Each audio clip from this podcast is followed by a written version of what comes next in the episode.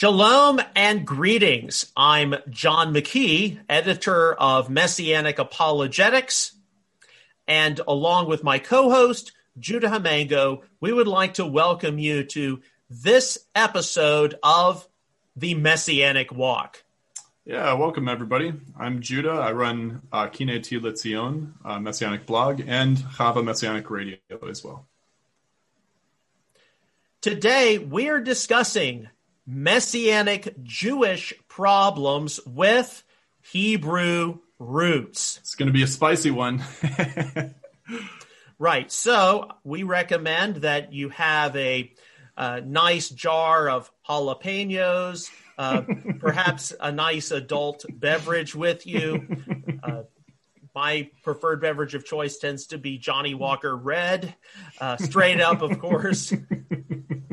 Uh, but we're going to be addressing this episode and perhaps in some further episodes a number of theological and missional uh, areas of the Messianic Jewish movement, Hebrew roots, people who just call themselves Messianic. Mm-hmm. Yeah. Uh, Messianic Judaism as a first generation movement is principally on the scene to see Jewish people presented with the good news of Israel's Messiah and not assimilated into Christianity. While many non Jewish believers have been led by the Lord into the Messianic movement, the independent Hebrew roots movement is something that is broadly separate from Messianic Judaism. Mm-hmm. What are some of the main problems that today's Messianic Judaism has with Hebrew roots? Now, just to give you some brief background behind some of the things we're going to be talking about. Uh, in October, uh, on my podcast, Messianic Insider, I was able to interview my local Messianic congregational leader, Rabbi David Schiller. Uh, he is a rabbi in the MJAA. He also sits on the board of Chosen People Ministries. Definitely a veteran of the modern Messianic Jewish movement, been in the movement for three to four decades. Uh, and he would be easily recognized as someone who believes in an inclusive messianic movement. He believes uh, in the unity of Jew and Gentile, one new man. Uh, I can personally say that he doesn't make any effort to see people unnecessarily removed from a congregation or made to feel unwelcome. Mm-hmm. But in the course of interviewing him on can Messianic Jews and Hebrew roots talk to each other? And while he said, look, Hebrew roots has got a lot of really good things going for it, their seriousness to the scriptures generally exceeds the serious of many Messianic Jewish believers to mm, matters mm. of Torah. Uh, yeah. So he had a lot of good things to say about Hebrew roots people. Uh, but still, uh, there were some things that he pointed out, uh, and I would agree with as well, which can be points of tension. Yeah. And frequently, but not always, in today's Messianic community, you hear, we don't talk about this, don't bring that up, this is what we believe. Uh, and there's not often enough explanation regarding why, either that uh, either an explanation from the Holy Scriptures or here are some of the bad experiences that we have had.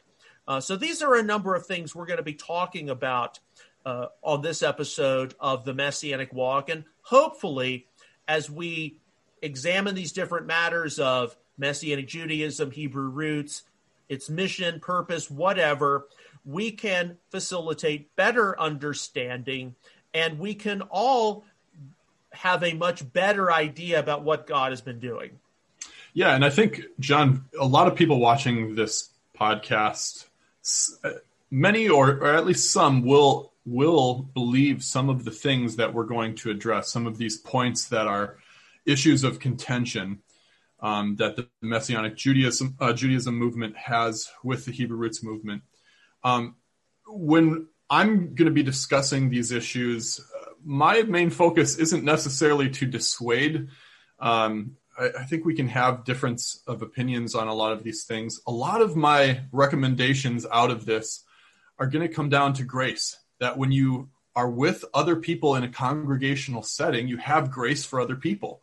Um, it kind of goes along with when we were talking about Romans on a previous podcast, Paul harps on this in his letters a lot where look, you don't cause other people to stumble. You know, when when you are with other people, there is an additional responsibility on you. It's not just what I believe and I have to push my beliefs, but when you're with other people, you have grace for other people. And so a lot of uh, the discussion today, I'm not even going to try to dissuade people from this or that. I'm just going to say, look, we we need to have more grace when we are in a congregational setting. We need to be better guests when we are with uh, different brothers. Um, and if we are good guests and we have that grace and we have good fruit from that, then I think in you, you, could attend a Messianic Judaism congregation, Hebrew roots. You can attend churches.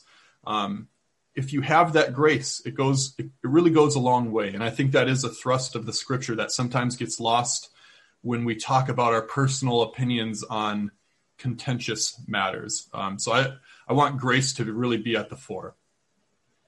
I completely agree with that. And before we get into some of these you know, specific matters, you know, one of the things that I know does happen, you know, you've got various levels of you know messianic uh, Jewish congregations, what they're mm-hmm. out there for, what their purposes are, variety are geographically uh, especially here in North America. And then you got various levels of people who identify more on the Hebrew root side. Mm-hmm. Uh, how, what do you think about these, you know, different components of let's call it Torah observance? Sure. Uh, mm-hmm. How many people are very new and they're just going through some kind of a phase that has to naturally play out, where mm-hmm. they, uh, you know, fall on their face a few times, they get a little too rigid or legalistic.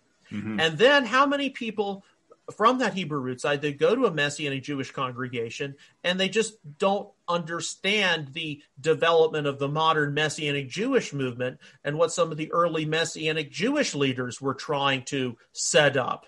Mm-hmm. And so if they come in there and they they are apparently reading one thing in the Bible and they see some kind of mainstream Jewish tradition or custom being observed and they're like, well, that's not biblical. And they come in guns blazing rather than like, you know, I need to ask the leadership about this and I need to see where they're coming from.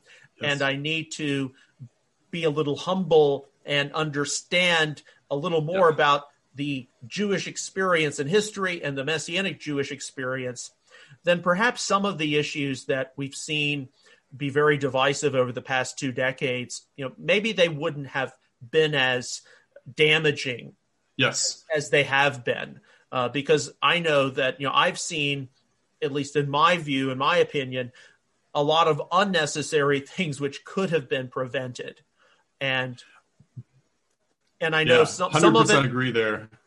Some of it has to just some of it does have to do with different personalities, dominant personalities, people thinking that I'm a prophet or I'm an apostle or I'm this or I'm mm. that. God's mm. given me this lockbox, watertight, fireproof calling, whatever it is. yeah, um, yeah. More often than not, it's you know people grasping onto some kind of a new apparent truth and they haven't gone through a lot of troubleshooting and how do i communicate these things better and how do i uh, see, mm. understand where other people mm. are hmm. coming from in order to better facilitate the interests of the good news.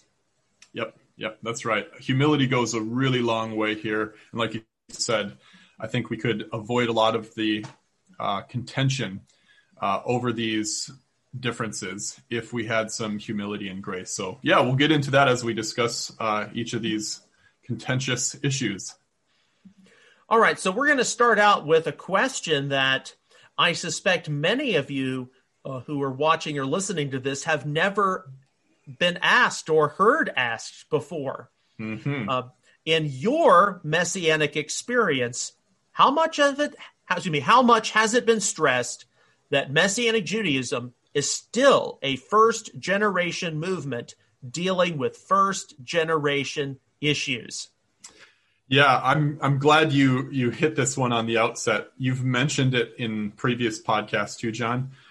I know the messianic movement well, and intellectually I know that it's still a first generation movement, but it's never really sunk in that we're still dealing with those first generation issues. And specifically your question, how much has it been stressed? Never you know, you just said many of you haven't even considered this. Many of you listening, uh, it's the same with me. Like it's never discussed or stressed that yeah, you know what, the messianic movement, the modern messianic movement, is young. We still are in that first generation. Many of the early leaders of that time, you know, if you go back uh, early 70s, many of them are still in leadership in some way in, in today's messianic movement. Um, I'm thinking of people like the Chernoffs and, and Stuart Dauermann and others. Uh, so, yeah, this is an issue that um, not stressed, uh, but the reality is we are uh, still facing a lot of these first generation issues. Um, I was thinking about this, John, and, and some of the those first generation issues, some of those things uh, we'll tackle today. But I was just as I was kind of thinking about this, some some more came to mind. You know, we have uh, the questions of identity. You know, who are we? Um, and I think the Messianic Jewish movement of the 70s, kind of breaking away from the Hebrew Christian movement of, of previous decades, um, was really grappling with this issue. You know, are we Hebrew Christians or are we Messianic Jews, and what what is the difference there? Um, so there's still those questions of identity. You mentioned John that uh, before the podcast started that you know some people are still calling our congregations churches and oh you, you know you're, you're, you're Christians. Well, that, that's true. You're you're a follower of Christ, but there's a difference there. Um, questions about how we should live our lives, you know, with regards to Torah observance and with regards to Jewish tradition. Um, these are still issues being wrestled with in congregations today. Um, even in and even if we answer Torah positive and say yes, you know, we're we believe the Torah is good uh, and should be applied in, in, in some respect. Then there's further questions. You know, should our Torah observance re- resemble um, Orthodox Judaism's stringencies or, or, or more Reform Judaism's relaxations. Um, and even tradition itself, you know, how should we approach Jewish traditions? Is it binding? Same with Christian traditions in the Messianic movement. Um, evangelism, so many questions still, and I think many of these are kind of first generation questions that haven't really been settled yet. Um, and so we do see a lot of diversity of opinion on these things. Um, and that's why, as I mentioned earlier, grace and humility goes a long ways um, when we are in this congregational setting. I, I completely agree with you there. And I know that when our family, you know, entered into the Messianic Jewish movement back in 1995, mm-hmm. you know, we, there were a, a variety of, you know, unique circumstances leading to our finally, you know, getting plugged in, uh, my father's death, my mother getting remarried, not wanting to be part of a Bible church or a more of a Wesleyan Arminian church, the very brief stint they spent in the charismatic movement, and then going on a tour to Israel and my parents being told by the Lord, I want you to keep the feasts. So, mm-hmm. you know, that got us plugged into the messianic movement, you know, very yeah. early on.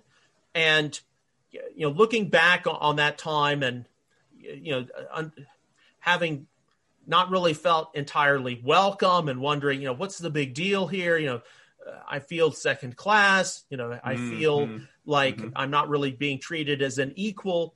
It would have mm-hmm. been very helpful if someone in the Messianic Jewish leadership had said, hey, we're a first generation movement and we have a lot of things working. we're still working through because yep. if they had said that it would have been like oh, okay you know mm-hmm. um, but of course people in congregational leadership they have to act as though they have everything together yeah yeah you know, they have to act and they have to act like they mm-hmm. not that they know everything but they have to you know give the impression that they are can I say this? A lot more stable than they might appear to be.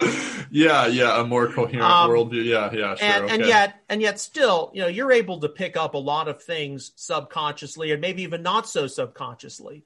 You know, mm. we were at a Messianic congregation where you know the parents of the congregational leader were holocaust survivors mm uh, so mm uh, you know from poland so, so so what kind of what does that do to someone's psychology you know yeah. growing up yeah. Uh, first of all, growing up as being first generation American, you know, mm-hmm, we mm-hmm. and then you know coming to faith in Jesus, growing up in a liberal American, you know, hippie kind of Jewish environment. Mm-hmm. I mean, so that so mm-hmm.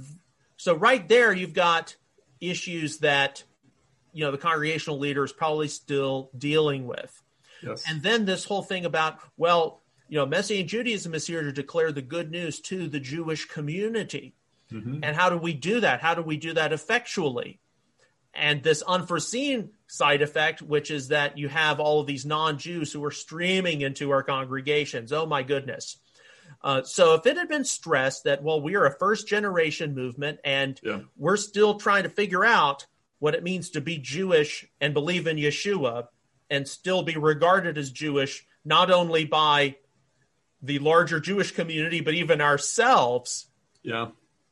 Then perhaps uh, a number of the problems that we definitely saw in the in the in the at the end of the 1990s and in the 2000 aughts could mm-hmm. have been avoided because some of the people pushing particular agendas could have said, look, look at how far Messianic Judaism has come in just two to two and a half decades. Mm. Maybe we need to be a little more patient as we go through some of these different matters like non Jews coming in and Jewish non Jewish equality and Torah yes. and what yes. have you. And unfortunately, that's not what happened. You didn't get a lot of people who were patient. You didn't yeah. get a lot of people who were like, hey, maybe we need to study the scriptures more and let God's plan take shape at God's pace. Uh, so uh, now hindsight they say is 2020 and now we are in the 2020s mm-hmm. with a messianic jewish leadership that on the whole mainly is composed of these believers who came to faith in the late 1960s and early 1970s Yep, and right. there are questions about their successors there are questions mm-hmm. about what the next phase of development is going to be uh, but i can say that you know, looking back on my early days in Messianic Judaism and then having interacted with a number of these other sectors, which we're going to mention by name in just a moment, mm-hmm. and then you know, moving back here to North Texas and getting plugged into Messianic Judaism again, uh, I can say that we've come a very, very long way in a very short space of time.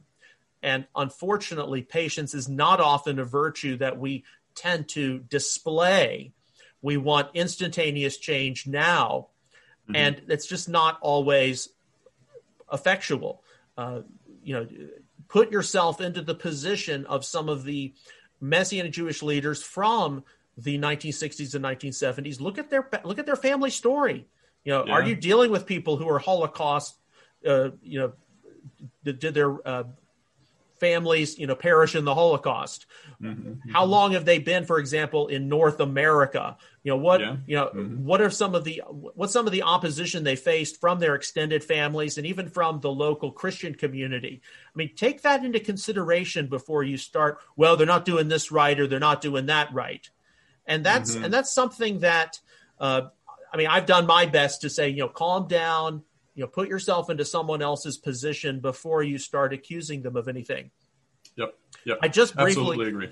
I just briefly got three books off of my bookshelf and i have uh, referred to these uh, on various podcasts various teachings. People everyone who's involved in the orbit of the messianic movement and this includes a lot of people in hebrew roots need to examine these resources at least as a matter of their study, so they hmm. get mm. a good idea about what it has taken to get us to this point in history.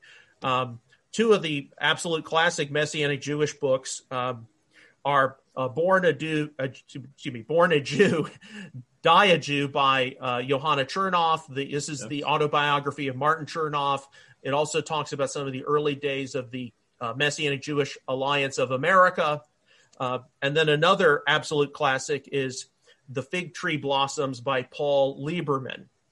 And, and this was this was a book written in you know the early 1970s. So mm-hmm. you know people need to get an idea about what a lot of these people were going through back in the 60s, the 70s, uh, and what was what they were up against. I mean, this is you know we didn't just you know a lot of people in Hebrew roots don't recognize that without Messianic Judaism, they would there would be no Hebrew roots movement. I know you're right. I mean, they, yeah, they just yeah. don't. Yeah, and yeah. and uh, you know, this question of can Jewish people who come to faith in Israel's Messiah still be Jewish? Now, to us, it's like, well, yeah, of course they can be. Mm-hmm. But you've got almost two millennia of a lot of Christian theology saying, no, a Jewish person who comes to faith in Jesus Christ becomes a Christian and stops right. being a Jew. Whereas, yeah. whereas these pioneers were out there actively declaring that no, believing in Yeshua as Israel's Messiah is one of the most Jewish things you can do. That's right. This that's right, and it's absolutely a real problem. I mean, if you go to churches, you'll see that people who are of Jewish heritage in the church, that their Jewishness is uh, disappearing if it hasn't disappeared together already, whether it's intermarriage or um, just loss of of any identity as part of the people of Israel. Um, yeah, those things are lost. And so you're right. These pioneers of the Messianic Jewish movement as you said, we're declaring that um, it is a Jewish thing for a Jew to believe in the Jewish Messiah. Right, and here's uh, another one before I forget. Um, yeah, go ahead. This this came out originally twelve, excuse me, twenty five years ago. Jewish mm, Roots mm. by Dan, Dan Juster. Juster. Now, mm. a lot of people don't like Dan Juster. I, I have to be honest. I'm not. He's, I'm not a huge fan of him either. But again, this is one of these very early Messianic Jewish books that people need to read just mm-hmm. to get a good idea about what it has taken to get us to where we are today. Yeah, and right. I and uh, I was recently talking to my sister Maggie about some of these things. A lot of our problems come because people don't know where we possibly are on this ongoing narrative. Mm, they just, mm. you know, well, the church lied to me about Torah or about this or about that, and then they just, you know, plump themselves in the middle of a messianic congregation and well, I just watched a, a video from Michael Rood and he says they're not doing this right or they're not doing that right. And it's like, no, you don't understand what it has taken to get us to where right. we are today. So, yep. you know, yep. those three books, look, if you feel a, a real distinct call, if you're not Jewish, to be a part of the Messianic movement, have some idea about how we got here. Yeah, that's right. Yep that would that would help and and, and go a long ways towards uh, removing some of the contention. Okay, so uh, now that that uh, now that our our our early cocktails have been concluded, yes, um, there. As I interviewed uh, David Schiller back in October and again, he is a Messianic Jewish rabbi who would be considered inclusive. And mm-hmm. he wants, mm-hmm. you know, people who God is genuinely leading into the Messianic movement to stay in the Messianic community. And he doesn't actively discourage any non-Jew from, from doing uh, any matter of Torah, provided it is a genuine work of the Holy Spirit in their lives. Okay. okay? Mm-hmm. Which mm-hmm. I can live with. That's fine. You know, yeah, I, yeah. I, I, I agree with that. I've always believed that. And if I may interject something there, a lot of Hebrew roots folks don't realize such people exist. A lot of the Hebrew roots folks I interact with just assume that in the Messianic Jewish space, they would be unwelcome because they are Torah observant to some degree. Um, and that's that's so it's important highlighting that's not the case everywhere. Sure, I understand there are some congregations that right. would be like that, but it is not the case everywhere. No, if you now if you go into a, a, a, new congregation and you try to change everybody and they don't know who you are, they don't know where mm-hmm. the blank you came from, and and, yes. and yes. you are you're not trying to establish a relationship and develop trust and credibility for yourself, yes, you will be asked to leave.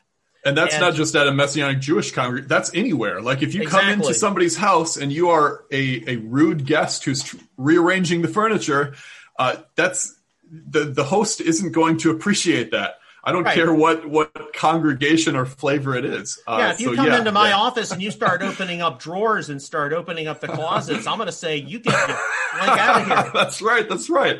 So it's a it's an understandable thing if people come in um, with their theology and begin preaching it to people, whether it's you know at the oneg table or or just in conversation, trying to convert people to their way of thinking. It's not it's not being a gracious guest. Um, so that will go a long way here. And with Jewish gracious. people, it takes a long time in some cases to develop trust mm-hmm. and to yes, develop yes. a relationship.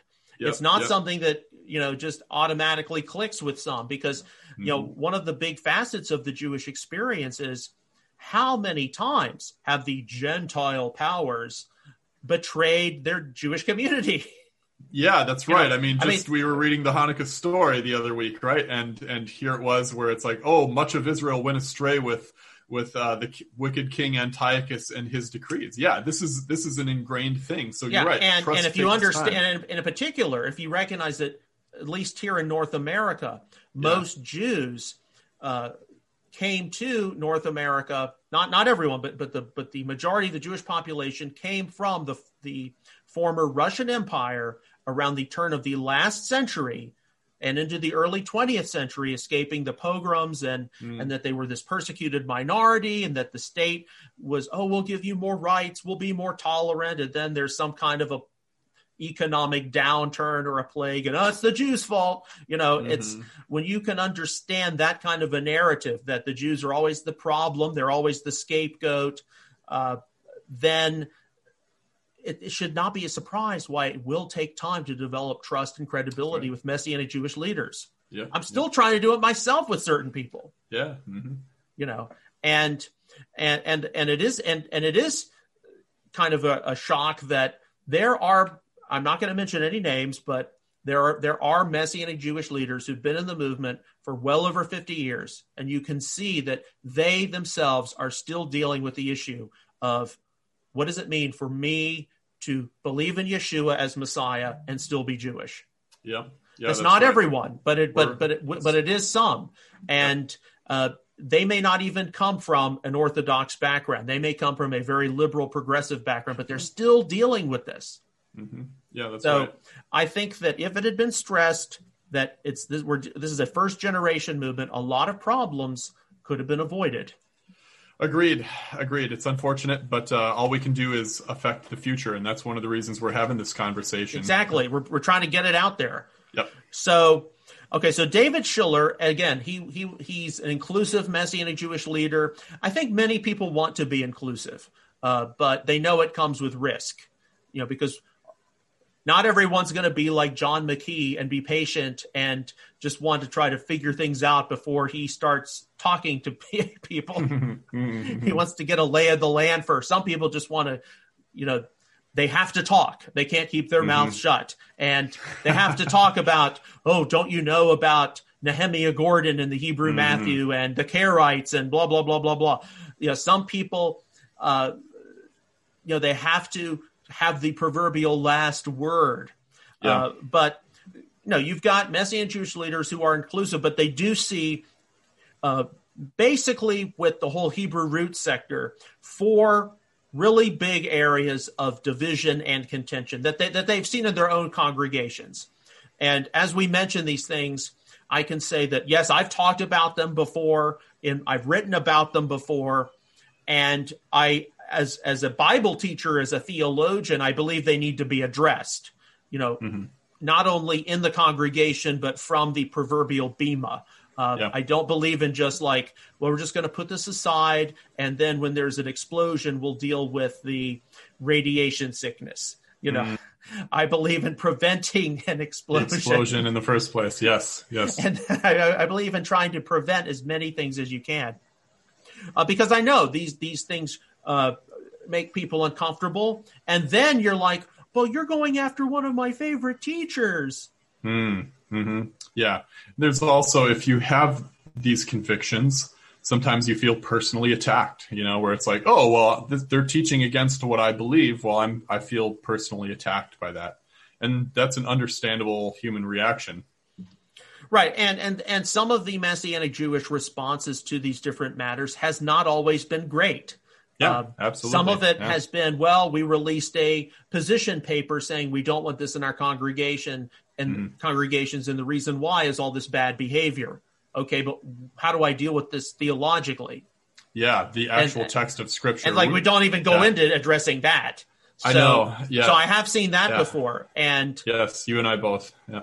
Um, and that that doesn't help either because some some people would say, well, you're only going after their behavior or their bad behavior, but Mm-hmm. you won't deal with the issue. Well, maybe they're right about the issue.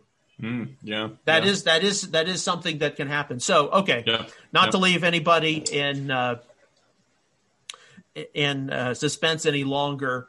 Mm-hmm. And problem number one: All right. one law rigidity. Yes. So just to define, And we I said think most- rigidity here. We said rigidity, rigidity. Yeah. Yep. And to define for anyone who doesn't know, one law speaks of this idea that um, the Torah is both for Jews and Gentiles. Is is maybe how we could sum it up in a in a nutshell. Um, and it comes from the Torah itself, where it says there is to be one law for you for for the native born and for the foreigner among you. Um, rigidity, though, one law rigidity. What do we mean by that? Meaning you are very dogmatic about one law. This is a problem that David Schiller in your interview, John, had raised. Uh, as I said before, if uh, grace goes so far here, I think it's fine to uh, have a. I, I genuinely believe this, and and I think it's a reflection of the reality of the Messianic movement that people all over the movement have a variety of views about the Torah. If you go to is, Israeli Messianic congregations, many of them resemble more an evangelical church with very, very little Torah. Right. Uh, and here in the United States, it can vary all over the place.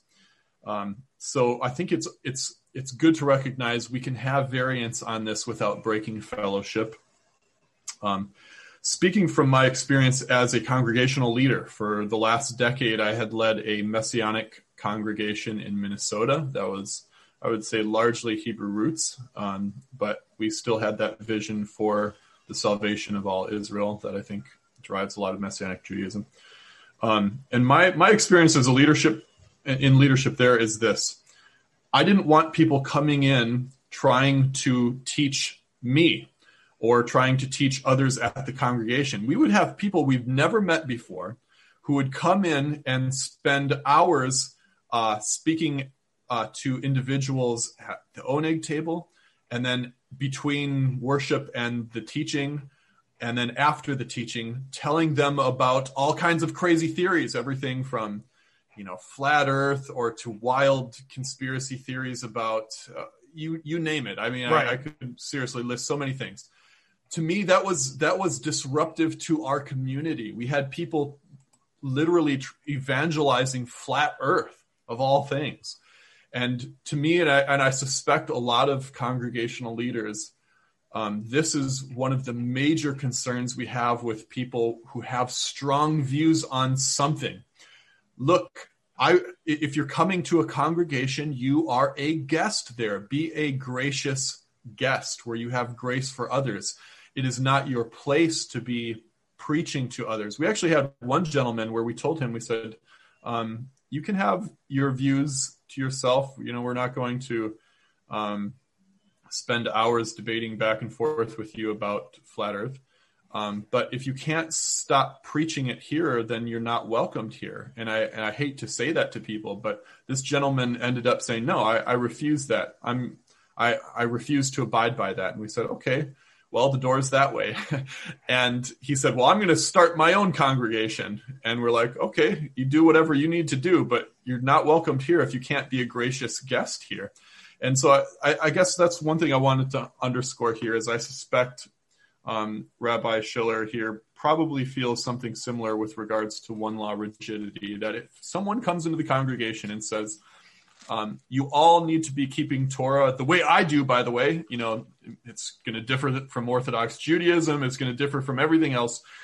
Um, you have to do this, otherwise, you are not, whether it's saved or you're not doing the work of God or you don't have any merit with God, whatever it may be that that is disruptive to a community. And I suspect uh, Schiller really feels probably uh, similar. He's he's likely seen some things like this.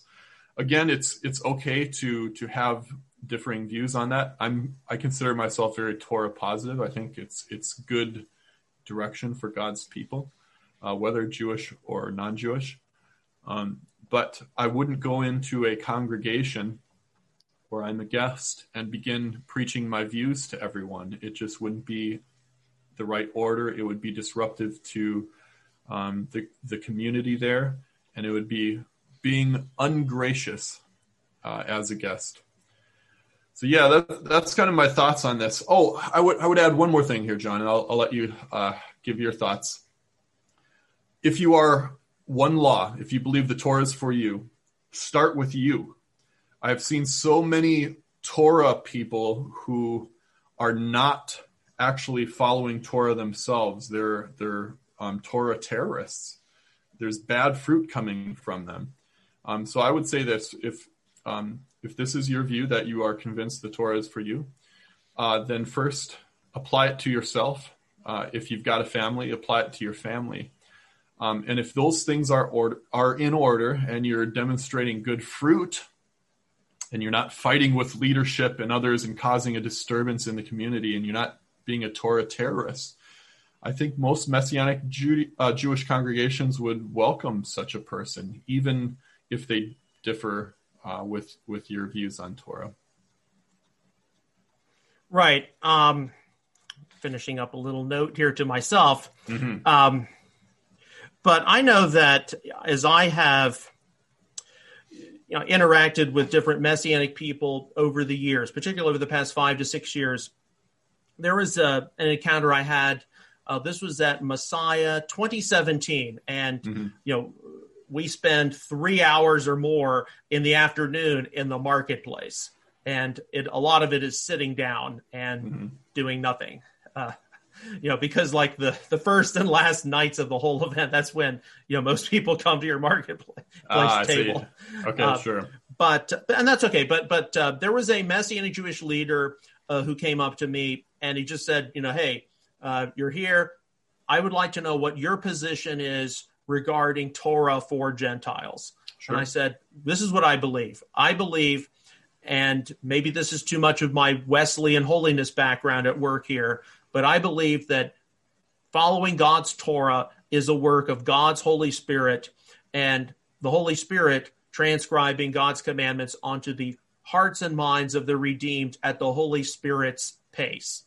Yes. And I'm not the Holy Spirit, mm-hmm. but what I can do is I can tell you the journey that I've been on, and hopefully that will bear witness with someone uh, mm-hmm. and it will be a fruitful uh, encounter. And that was okay with him. That was okay because I mm-hmm. stressed the new covenant promises of Jeremiah 31 and Ezekiel 36 and how commandment obedience begins with love for God and love for neighbor. It doesn't stop there, but that's where yes. it begins. Mm-hmm.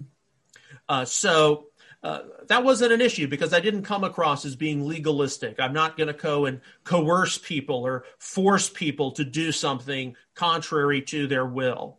I'm yeah. instead going to live an example that's hopefully more and more like Yeshua. Uh, and I'm mm-hmm. learning to understand who he is and who his early followers were better. Uh, now, I don't identify with a quote unquote one law theology. But does that all of a sudden mean that, oh, you're telling me that God's Torah isn't for all of God's people? No, I think it's actually a subtle theological distinction, but a very important one. What I believe is clearly stated in Deuteronomy 31 11 through 13. So I'm going to read this. Okay.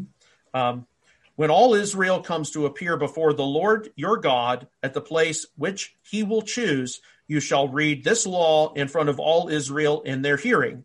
Assemble the people, the men and the women and the children and the alien, that's the ger, the sojourner, mm-hmm. Mm-hmm. Who is in your town, in order that they may hear and learn and fear the Lord your God and be careful to observe all the words of this law. Mm-hmm. And their children who have not known will hear and learn to fear the Lord your God as long as you live on the land which you are about to cross the Jordan to possess. So you can't tell me that, well, you don't believe Torah isn't for all of God's people. Here in Deuteronomy, it says that everyone in the mixed community of ancient Israel was to learn and to follow all of the words of this law. So yes. I absolutely believe in Torah education for everyone. Now, one of the challenges is, you know, what do you do with these different Bible passages which stress one law for the native and the sojourner. Mm-hmm. Theologically, there are people who take that as being a general statement. Other people take that as being a restricted statement to the legislation which immediately fo- uh, is preceded or follows. Okay.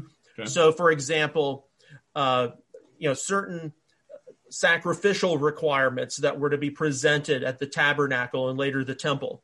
There's to be uniformity between the native born and sojourner within ancient Israel, rather than, well, the native gets to do this, and then the sojourner has to do that much more in terms of a sacrifice. No, there's uniformity here.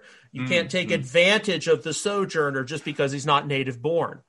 Uh, so, theologically, I see those passages as representing some key places in the jurisprudence of ancient Israel, where in other ancient Near Eastern societies, an outsider who had entered in was much more likely to be taken advantage of than not. Mm-hmm. And so this is stressing fairness for the native and the sojourner. Uh, for example, you wanted to eat the Passover sacrifice in Exodus 12, you had to be circumcised. That's uniform for the native as well as the sojourner. It's not like the sojourner mm-hmm. had to be circumcised and then pay so many shekels as well in order to eat the Passover sacrifice. Mm-hmm. And so, yes, it stresses commonality between the native and the sojourner, but personally, I just don't think it's the place to stress, you know, God's Torah being relevant for all of God's people, because then you then you then you encounter uh, within the uh, legislation. Well, there's uniform capital punishment for the blasphemer both the mm. native born as well as the sojourner. Well, what are we supposed to do with that today? You know, um, mm-hmm. and this is where, you know, I, not to get ahead of myself, I've gotten into some debates with, you know, prominent uh, leaders in the One Torah sub movement uh, mm-hmm. regarding matters like, you know, are you sure you want to emphasize this? I mean, why don't you just emphasize Torah education for all? Mm. And uh, it hasn't been it hasn't been good. It, it hasn't been good. I I've seen uh, there be a lot of one law rigidity. Uh, I personally don't don't like it when I see Exodus 12 quoted, one law for the native or the sojourner. It's like, yeah. what's the context of that passage? You know, context is always king. And what and you I, I can guarantee you most people haven't looked into what these instructions meant for ancient Israel. They just mm-hmm. you're taking a sound bite and you know meme right, it. Yeah. You know, yep. we're just going to meme it all over the all over the internet. meme, meme, meme. Instagram, Instagram, mm-hmm. Facebook. You know, Twitter, all this, and yeah. and there's no context. Mm-hmm. It's not mm-hmm. difficult to conclude that everyone in the community of ancient Israel was called to hear and follow Moses' teaching. Now, yeah. there are some people who I think uh, they've gone to they've gone overboard in stressing well you know native and sojourner don't have that much in common in ancient israel i don't think mm. that hmm. is sustainable from a biblical standpoint okay. Uh, okay. but then i think that there are people in the one law side who well native and sojourner are just exactly the same which equally so is is is a problem uh, mm-hmm. If for any other reason, sojourners who entered into ancient Israel had no tribal inheritance in the Holy uh, Land. I yeah, mean, that's yeah. just an obvious one. Mm, and interesting. Uh, and there and there may, may be one or a few other differences between native and sojourner, often relating to the sojourner's low economic stat or frequent low economic status. Because mm-hmm. um, a mm-hmm. lot of sojourners who came into ancient Israel were in, in dire straits. Uh, so, yeah. mm-hmm. Uh, mm-hmm. and that's that's not stressed enough. But you know, I've had discussions with Messianic Jewish leaders okay, native and sojourner have far more in common than not. But for us today in the post resurrection era, Torah is a work of the Holy Spirit. Yes, uh, it begins with love for God and love for neighbor. And mm-hmm. everything that any of us do, whether we're Jewish or not Jewish, has got to be a work of the Holy Spirit. And, yeah. you know, I know that you know a number of the you know prominent you know one law teachers out there uh, people like tim hegg and, and whomever mm-hmm. i know that they've had a lot of rejection from the messianic jewish movement but i personally haven't uh, i personally don't think they've made their job any easier by how they've responded to some of that rejection Oh, interesting. You know, okay. taking you know they haven't really bothered to take into consideration Messianic Judaism as a first generation movement. Okay. Um, mm-hmm. You know, I have had disagreements, strong disagreements over some of the rigidity and you know not really wanting to. Okay, what did these instructions mean for ancient Israel? How do we deduce principles for today?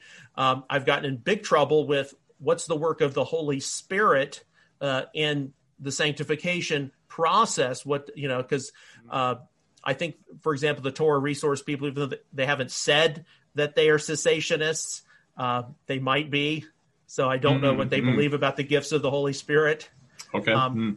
And now, in particular, if you watch the Rob and Caleb show, which is also called Messiah Matters. Messiah yeah. Matters, um, they are really not dealing at all with issues taking place in Messianic Judaism or, for that matter, Judaism. They've taken on a much more of a reformed theological bend, which is okay up to a point. Um, I don't know where they stand regarding eschatology, whether they're premillennial or not. Uh, that that is a problem that uh, a lot of people would have with them in the Messianic Jewish world, myself included, Ah, because it, it begs the question: What about the state of Israel? Was that, you know, did that happen according to Bible prophecy? Hmm. Um, they come across increasingly, in my view, as being more and more supersessionist. Um, Oh, you hmm. know, Israel is just this abstract term. It can be anybody. Um, and they don't guard as much as they should against potential claims of replacement theology. Because actually, because actually, the best way you can guard against replacement theology, if you're not Jewish, Yeah. um, and you believe in a in a an enlarged kingdom realm of Israel, you know, the tabernacle of David, Yes. um, the best way to guard against replacement theology is make sure that issues that matter to Messianic Jews and the salvation of the Jewish people matter to you. Yes, that's right. Align yourself. Yeah. and Yep, guess what? right. All claims for replacement theology will just fall away. They- yeah. they- good. they- but if you are only going to focus on this as a non-Jewish movement and Torah for non-Jews, um, and then the theological issues that get you going are the things that get you know people in the Reformed theological tradition going. It's not going to mm-hmm. be that long before where you say or you you speak about Messiah sacrificed on the tree rather than Christ crucified, and it's like, okay, well, Jewish outreach and evangelism, the very reason why this movement started. Uh huh is is being not- dis- not really that diminished there. Interesting. I, uh, I I I think I mentioned to you, John. I've I've been in fairly close contact with um, some of the one law folks, the Heggs uh, in particular. Um, I had dinner with uh, Caleb and his wife recently, so these are some questions I'll have to ask them. It hasn't come across to me personally that um, they're they're supersessionist. I, I assume they would they would contest that. Uh, but you're right. Perhaps there has to be some realignment there. I, I know what you're saying too with regards to language. Sometimes that the way that we present the gospel and speak about it um, can be can be difficult for Jewish people. Uh, and if we're kind of reverting to the Christian way of speaking about, you know, Christ crucified uh, in in that language, that that um, maybe that's not aligning with the Messianic Jewish movement. I'll have to discuss these things with Caleb. Maybe we'll have another show about it. Uh, come come another time. Right. And I know that I have a different personality than a lot of the one law people. You know, I'm willing to mm-hmm. sit down with, you know, some of the Messianic Jewish leaders and, mm-hmm. okay, let's mm-hmm. hammer out an arrangement. Yeah. you know and Yeah. and let's work to because uh, you know paul's uh, burden in romans 9 10 and 11 is a burden that you know even people like me feel and until we see some massive salvation of jewish people we're not going to see the return of israel's messiah yeah. Yeah. and and so yeah uh, it might just be that i'm wired you know differently than than some of the you know the Mm-hmm. one law leaders and and i'm not here to say that i haven't benefited from some of the research and scholarship yeah. uh, yeah. but all of us are familiar with the the big change that First Fruits of Zion went through right. back in 2009, and uh, and then the response that Torah Resource had to that, and I just found myself, Mm-hmm. you know, charting a third independent path, and and and I Yeah, guess that's I that's just the way days. Mm-hmm, I've always been. That's it, it, it has been, and and and I know that, uh, yeah, that, that, that that's just the way that's just the way I see things, and we'll just mm-hmm. see how you know the one law sub movement uh, develops. Now, yeah. I I can say that there are Messianic Jewish people I know they don't want to even bring this up, and they don't sure. want to discuss what these passages meant for ancient Israel. They just want to skip over it. Mm-hmm, um, mm-hmm. I remember being in a in a congregation where a Messianic congregational leader was doing a a week by week study of the book of Acts, and wouldn't you know mm-hmm. it, we went from Acts, Acts chapter 14 to Acts chapter 16. oh, really? Wow. Yeah, wow, that's so, as bad as skipping over Isaiah 53 and I mean, so uh, so it was clear enough that. Okay, you just don't want to have to deal uh, with this. Interesting. Yeah. And yeah. and you know, those are some things that, you know, and and maybe it it it does it is a, a, a sign that we are dealing with a first generation movement. Um, yeah. And they mm-hmm. and you know the trauma that a lot of Messianic Jews had in coming to faith in Yeshua, even if some of them are in their early 80s now, really yeah. was that big. That's right. That's right. And John, if if I can add one more thing to this one law perspective, um, I think a lot of folks who are one law who see Torah as applicable to non-Jews um, that they fear when they hear people saying, "Oh, you can't talk about one law." They fear what what's actually being said is um, your Torah observance is invalid. That's I think a lot of people feel that way, and what I'd like to highlight is there is not a single person in the Messianic Jewish movement who would say, you know, don't keep take the Ten Commandments there, no one's going to say, "Oh, you know, the Ten Commandments, um, you know, these aren't applicable to you." You might have some talk about Shabbat, but even that's, I, I don't know. I think fairly, fairly rare.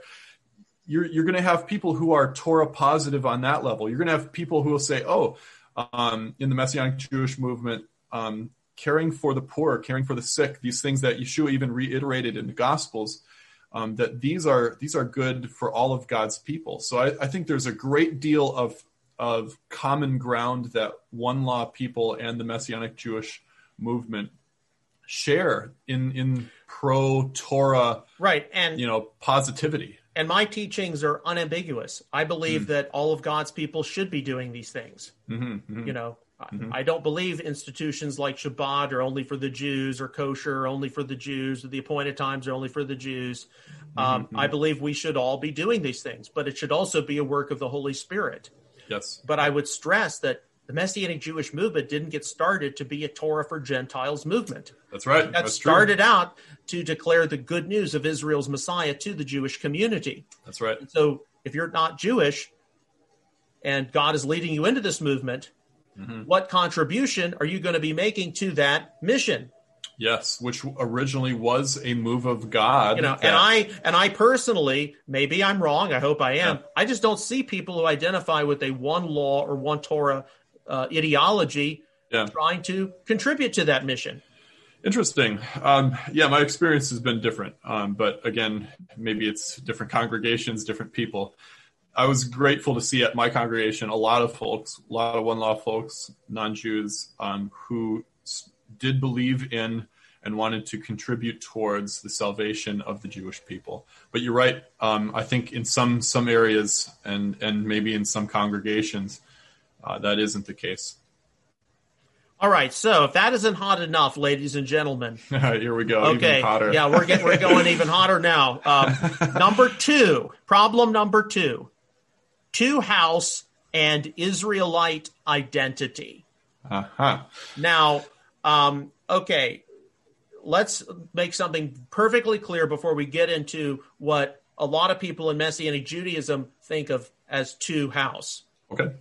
Um, there are plenty of people in Messianic Jewish uh, leadership who recognize that there are people groups on planet Earth mm-hmm. separate from the worldwide Jewish community in little parts of uh, India, India, and Africa and, and the Middle mm-hmm. East who are descended from the exiled northern kingdom and they've been recognized as legitimate pockets of the lost tribes by sure. rabbis in Israel. Right, the and, rabbinate in Israel, yeah. And they mm-hmm. would recognize finer details notwithstanding that mm. a prophecy like Ezekiel 37, 15 to 28 is unfulfilled. Mm-hmm. Okay? So with that said, when people in Messianic Judaism think of two house, they're not necessarily thinking about okay, Ezekiel 37, you know, fulfilled or unfulfilled. Yeah. They're thinking of a largely non-Jewish, Caucasian, Northern European, even British, but they're thinking of a, of a movement mainly of European people who think that there are hundreds of millions, if not billions, of Israelites on planet Earth. And the reason mm-hmm. why Messianic Judaism is being swamped with non Jews is because these are all members of the lost tribes. Mm-hmm. And that the lost tribes went and then became the royal families of Europe. And of course, the throne of Great Britain. And Herbert Armstrong was a prophet or an apostle. And mm-hmm. even the Worldwide Church of God was a precursor to the modern Messianic Jewish movement. And there's truth in the Christian identity movement um, and all these other things. Uh, when a lot of today's Messianic Jews hear that, they want to run home and hide under their beds. Yeah, yeah. okay, they yes. they they really really do, and mm-hmm. they see a book, for example, like who is Israel by Batya Wootten, and sure. they're like, this book is a mess. Mm-hmm. Um, not engaged with any kind of real Bible scholarship, Strong's concordance definitions for Hebrew and uh. Greek, not a huge amount of engagement with Jewish resources, which would ident- which would consider a prophecy like Ezekiel 37 uh, unfulfilled, or for that matter, okay. Christian resources. They okay. see a movement of non Jews who believe themselves to be descendants of the lost tribes, the mm-hmm. northern kingdom, and not only do they believe that they must have some kind of physical connection to Abraham, Isaac, and Jacob, mm-hmm. but there are billions of them on earth, which means that if there are like only 18 million Jews on earth today, that's pretty pitiful, uh, especially in view of the Holocaust. And they want to yeah. come into the, our congregations and they want to change everything. Mm-hmm. Yeah, this is understandable. Um, if uh, maybe maybe I, I should lay a, a, little bit of groundwork here in, to say that in some ways the Messianic Jewish movement has helped cause this problem. Um, and the reason being some of the things you mentioned, John, with regards to non-Jews being second-class citizens in congregations, made to feel unwelcome in our congregations.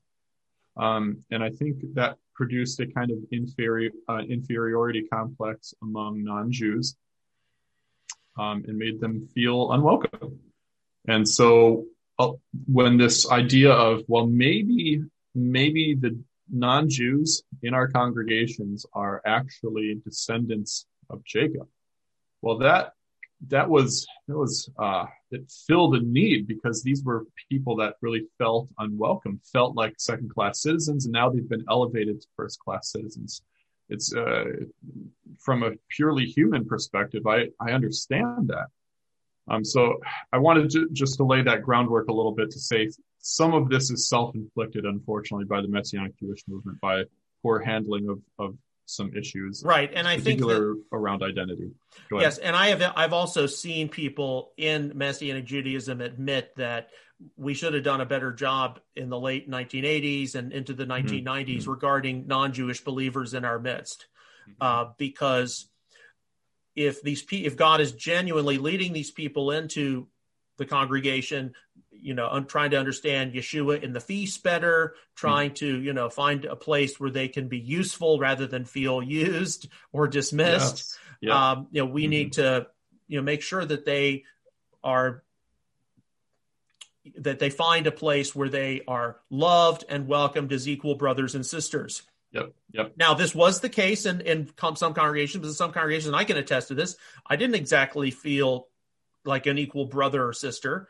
Mm. Um, you know, I I thought that well, you know, are the non-Jewish believers here only here to give money? Give money for the mm-hmm. for congregational and ministry endeavors because if that's the reason i'm gone. I'm out of here. Yeah, i'm not right. i'm not just yeah, a dollar just being sign. used. yeah exactly. Um, you're just being used. That doesn't value you as a um, as a child so, of god. So you know you see people who they feel second class. They know it's wrong you've got you know, some Messianic Jewish congregational leaders they sh- they show special ministry attention to the fellow Jewish believers, but they won't necessarily sit down and pray with you if you have a problem.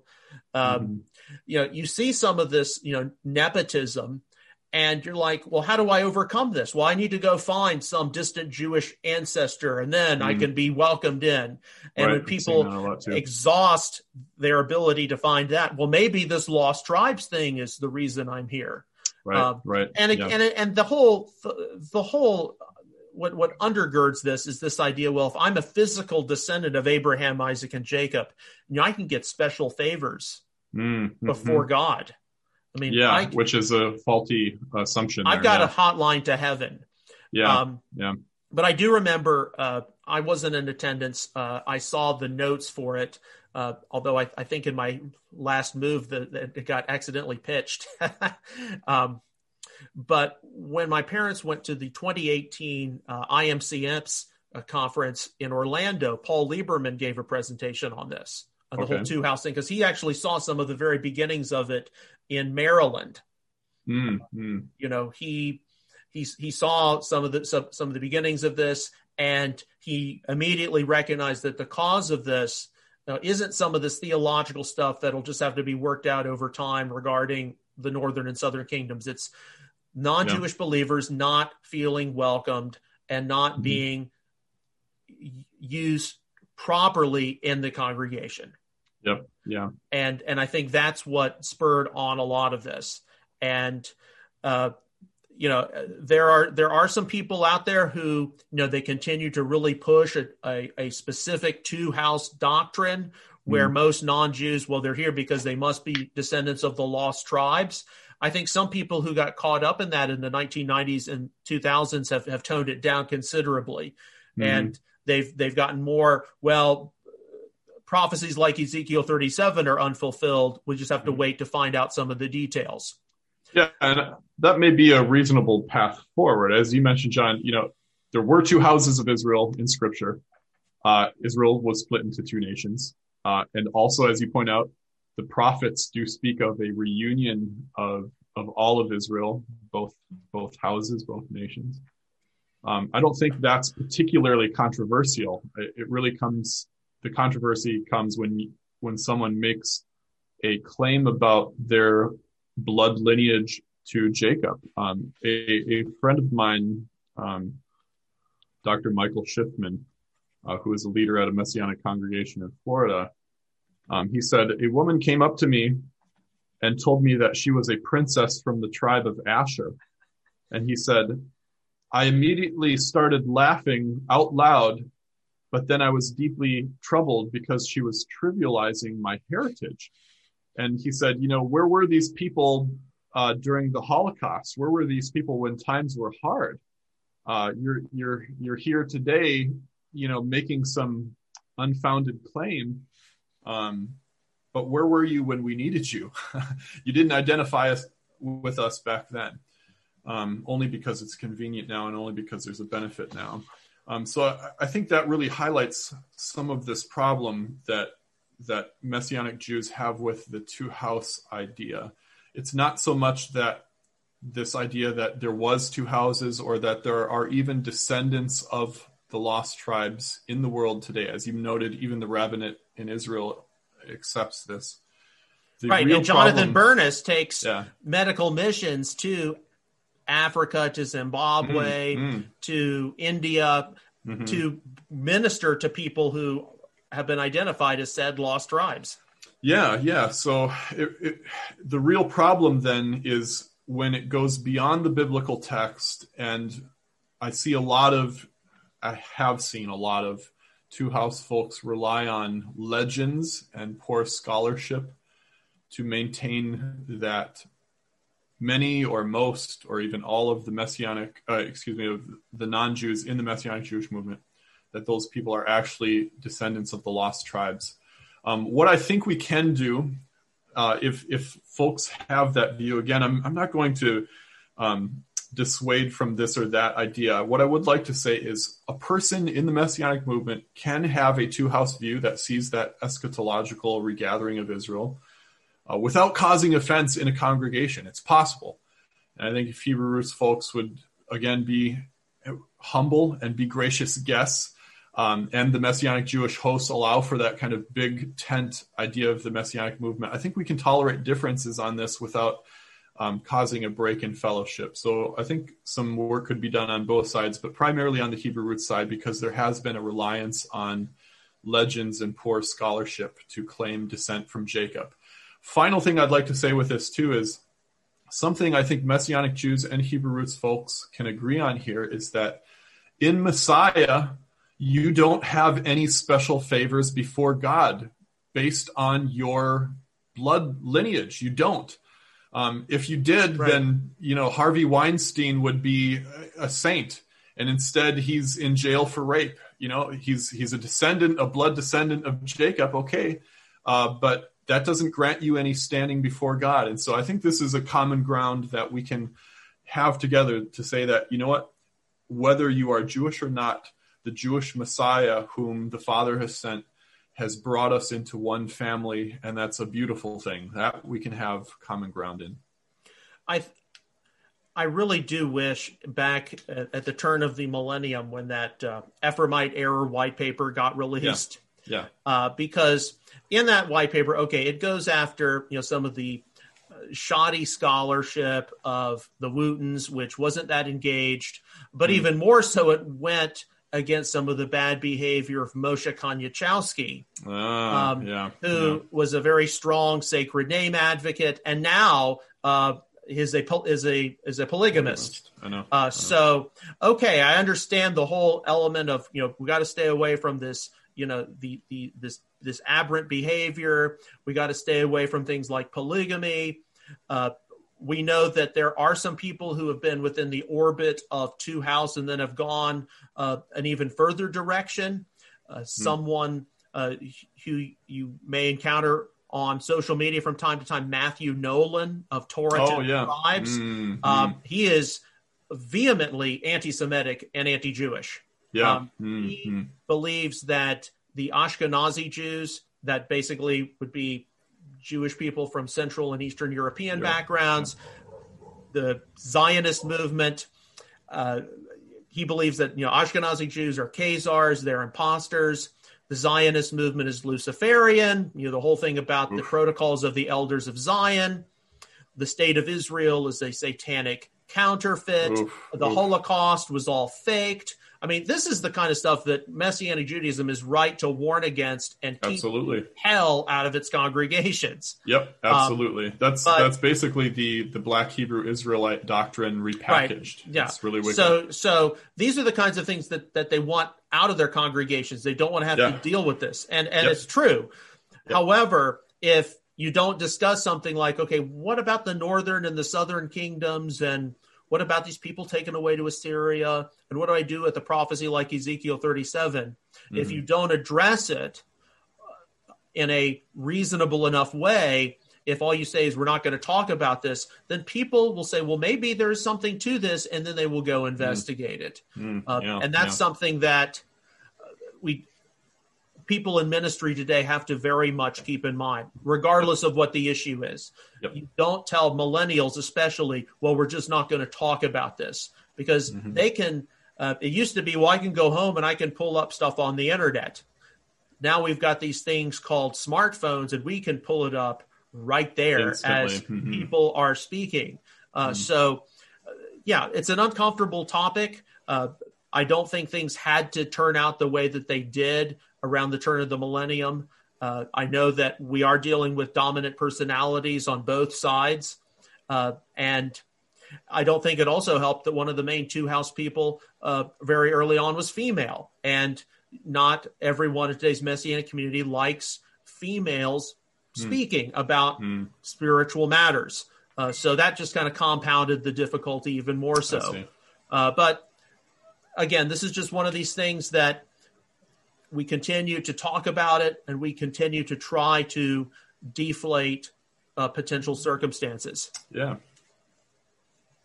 All right, ladies and gentlemen, if that is not spicy enough, we're going habanero now. You know, before we were a little lower.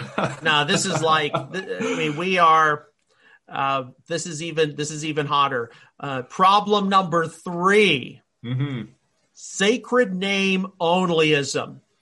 Now, I'm sure all of you all have watched Star Wars. Uh, okay, I watched Star Trek more, but you've heard of the Sand People. Well, we're now going to talk about the Snow People. S Snow People. Right, sacred name only. The Snow People. I mean, these people are they can they can really cause some problems in a messianic congregation. So, uh, Judah, why don't you tell us some of your experiences? Yeah. Uh, yeah. So sacred name. First, there's maybe sacred name and sacred name onlyism. I'd like to make a distinction. Sacred name ism, if you will, uh, believes that um, we shouldn't refrain from using God's divine name. It's usually Yahweh or Jehovah or some rendition of that. We shouldn't refrain from using it because uh, it's a rabbinic innovation and and not biblical. Okay, so that's sacred name ism. You could define it in a nutshell. Sacred name only ism would mean you can only use God's divine name. You would you can only say Yahweh, Jehovah. You can't say Lord or God or Elohim, things like that. Um, my experience in this is it's wild, man. It's all over the place. I had I've had people tell me I run Chavah Messianic Radio as Messianic Jewish and Hebrew roots music, and I've had people contact me, um, numerous people. This isn't a one time thing. Um, telling me I need to remove music that doesn't have the divine name in it. If you say Lord or say Adonai, well, you need to remove that music because that's re- that's replacing God's name those would be sacred name only people. I've had the reverse. People tell me, no, you need to remove anything that says Jehovah or Yahweh or including some of Paul Wilbur's own music, by the way, which Right. you know he does he does use the uh, variations of the name in some of his music. Um, you know, people telling me you need to remove that because that's sacred name only stuff.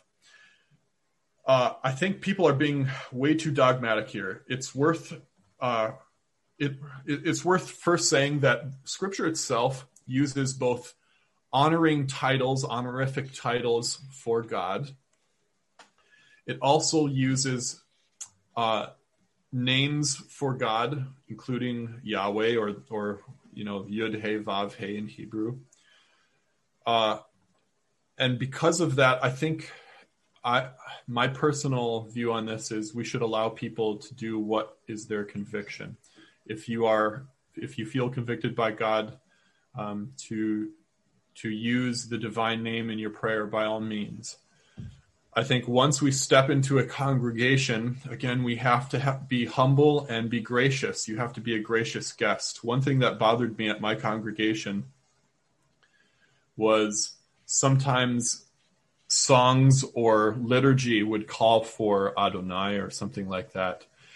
And people would very loudly interject their pronunciation of the name. If you can imagine all at once a bunch of people saying Yahweh, others saying Yahuwah, and others saying Adonai, it can be kind of disruptive. Um, it can kind of disrupt that um, that unity. And so, what I'm saying is, by all means, um, whatever your conviction is, God knows you're speaking to Him. Whether you say Jesus or Yeshua, whether you say God or Adonai or Elohim or some other title. Um, but in a congregational setting, we have to we have to respect one another. You know, John, you said the Torah starts with love God and love your neighbor. Part of loving your neighbor is when you are within a congregation, you're being a gracious guest, having that grace for others. And so, I would say when you're in a congregational setting, uh, don't be dogmatic about the name. Something that's more important than being right is uh, loving your brother. That's more important than being right. So you could be right about the sacred name, whether not to use it or whether to use it, uh, but still be in sin by causing stumbling for others.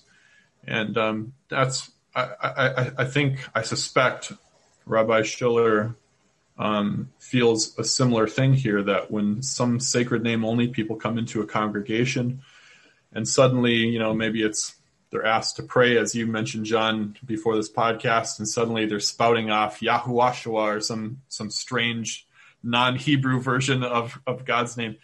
It it's disruptive to a community, and it's just not being a gracious guest. So that's that's my suggestion here for Hebrew roots folks is um, to have that grace and humility when you're in a congregational setting, not to be dogmatic when you're with brothers and sisters to cause them to stumble over something as simple as the name. And I'd also like to remind folks that God used names uh, for him that were once redirected to other gods. You know, the, the title El, God, That's right. That's right. Uh, was was the chief uh, Canaanite uh, region deity.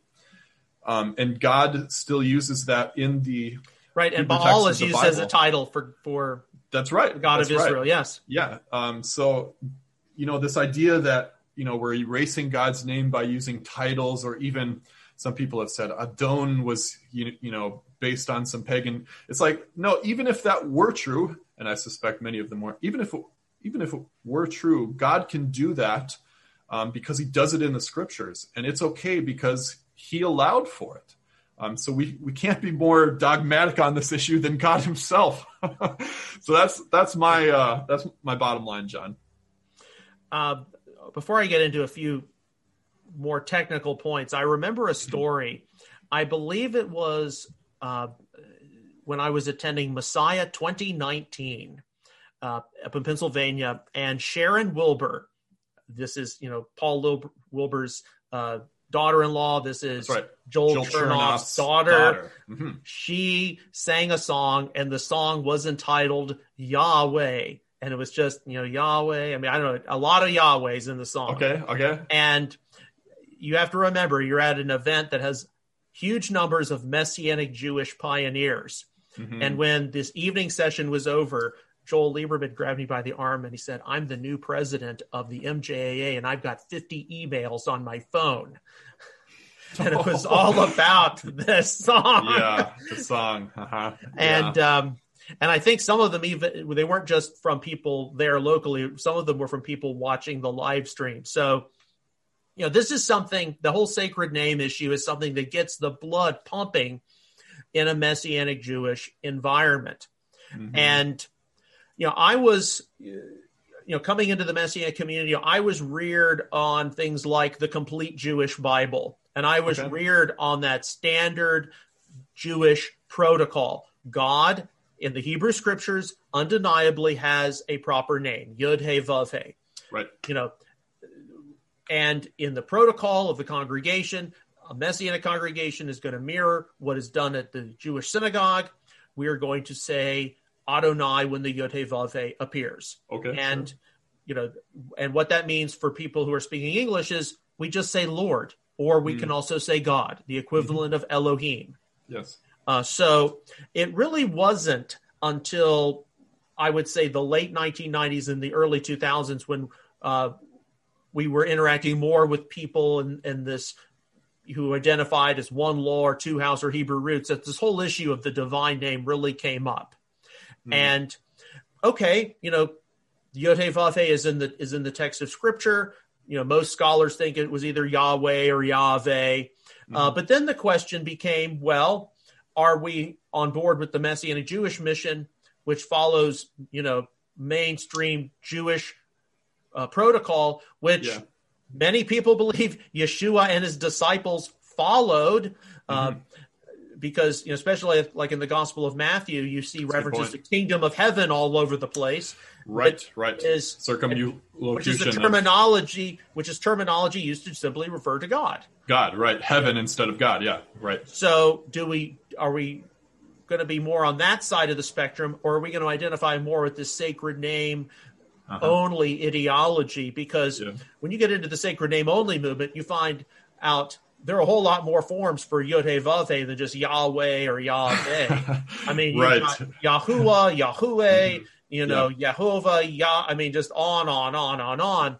And these and and the thing that I think stigmatizes the sacred name only movement is, you know, they insist that you have to know the Yod He Vav to be saved, And then the question Yeah. becomes, okay, well, which pronunciation do I have to know in order to be saved?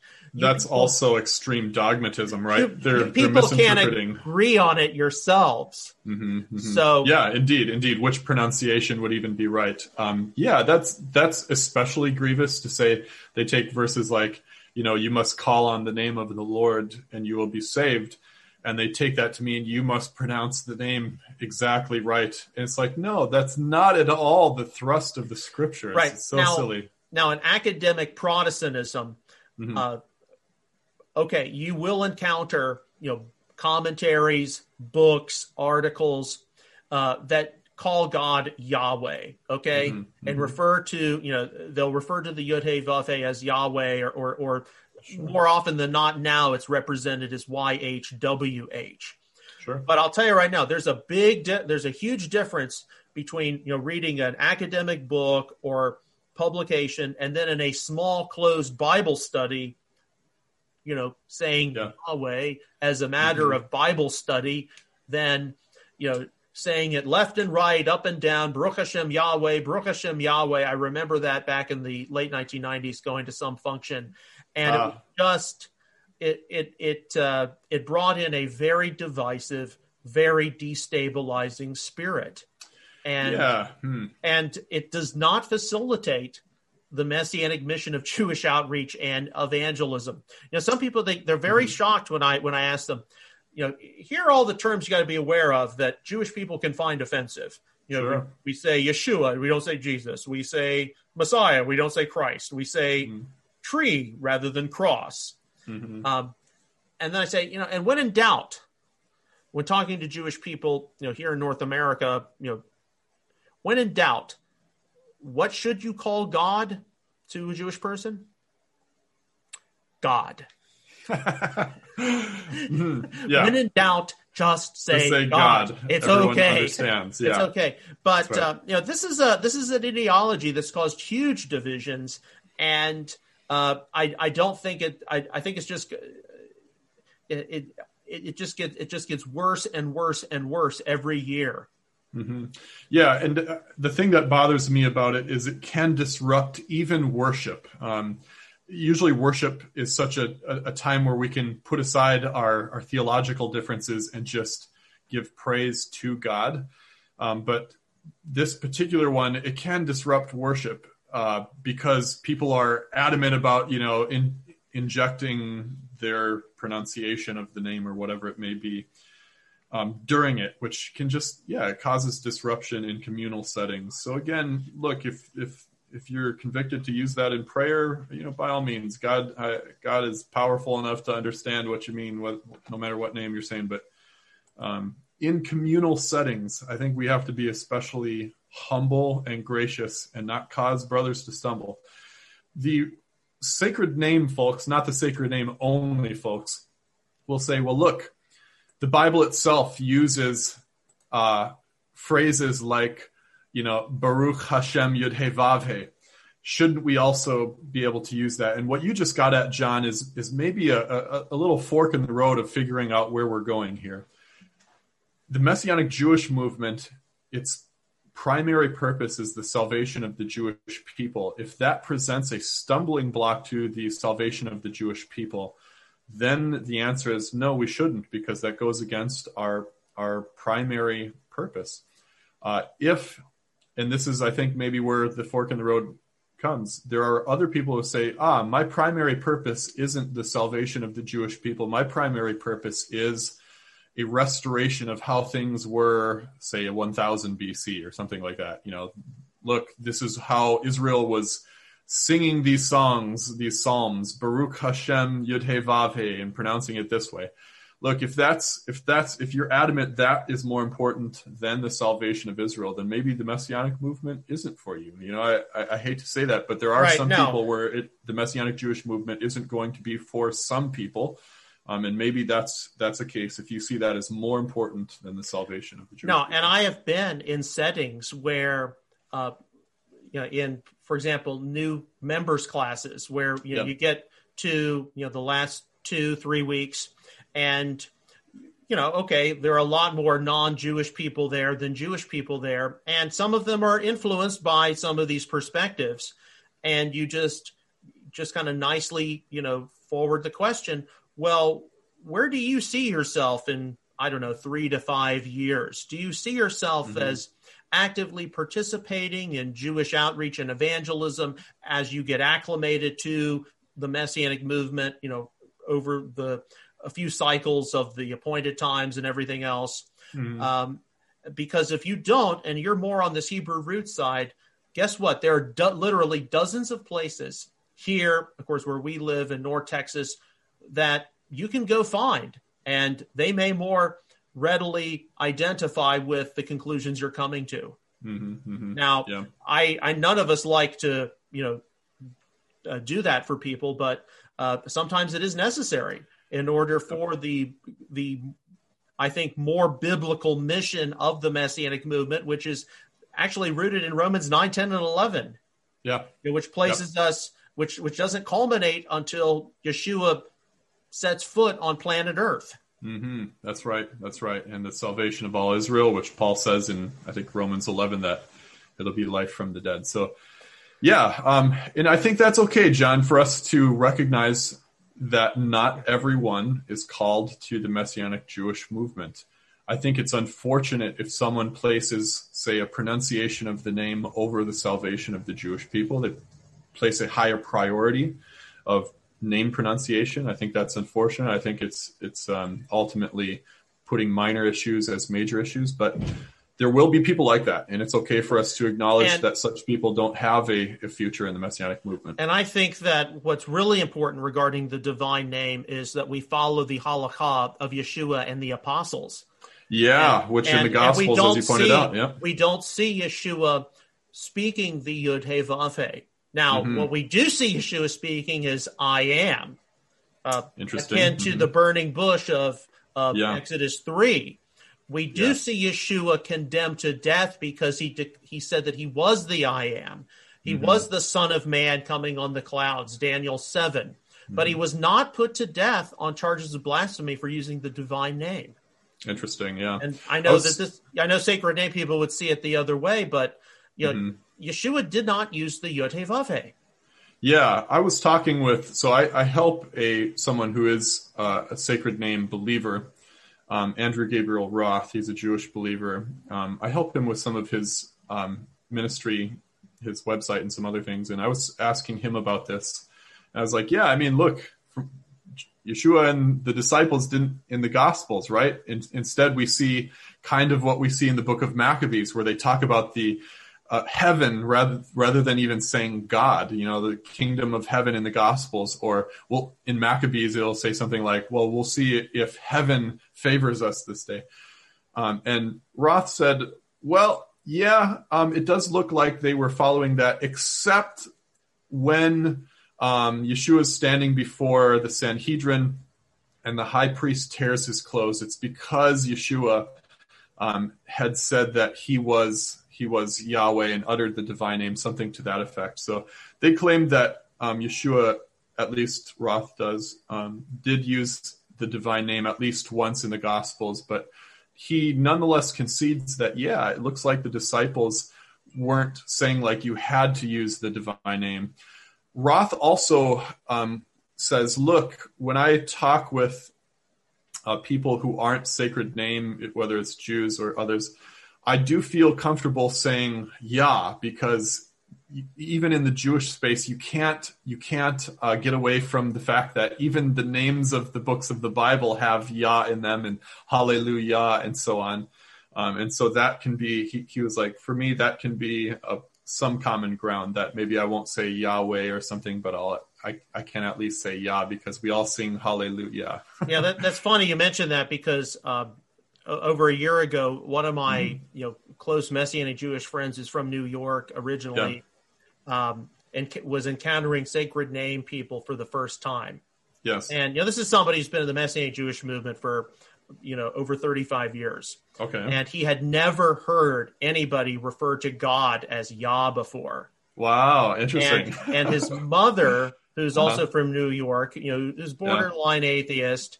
Um, you know, somebody went up and, and talked about Yah to her, and you know, she was like, you know, if I were still in my psychologist practice, you know, you'd be going to the funny farm, you know, yeah, put in a straight jacket. Mm. So, so actually don't, I mean, I think this is probably a point where don't assume that all Jewish people know the terms you're talking about. Fair enough. Because yeah, so a lot of them don't understand, you know, they yeah. don't know the Hebrew that you think they know.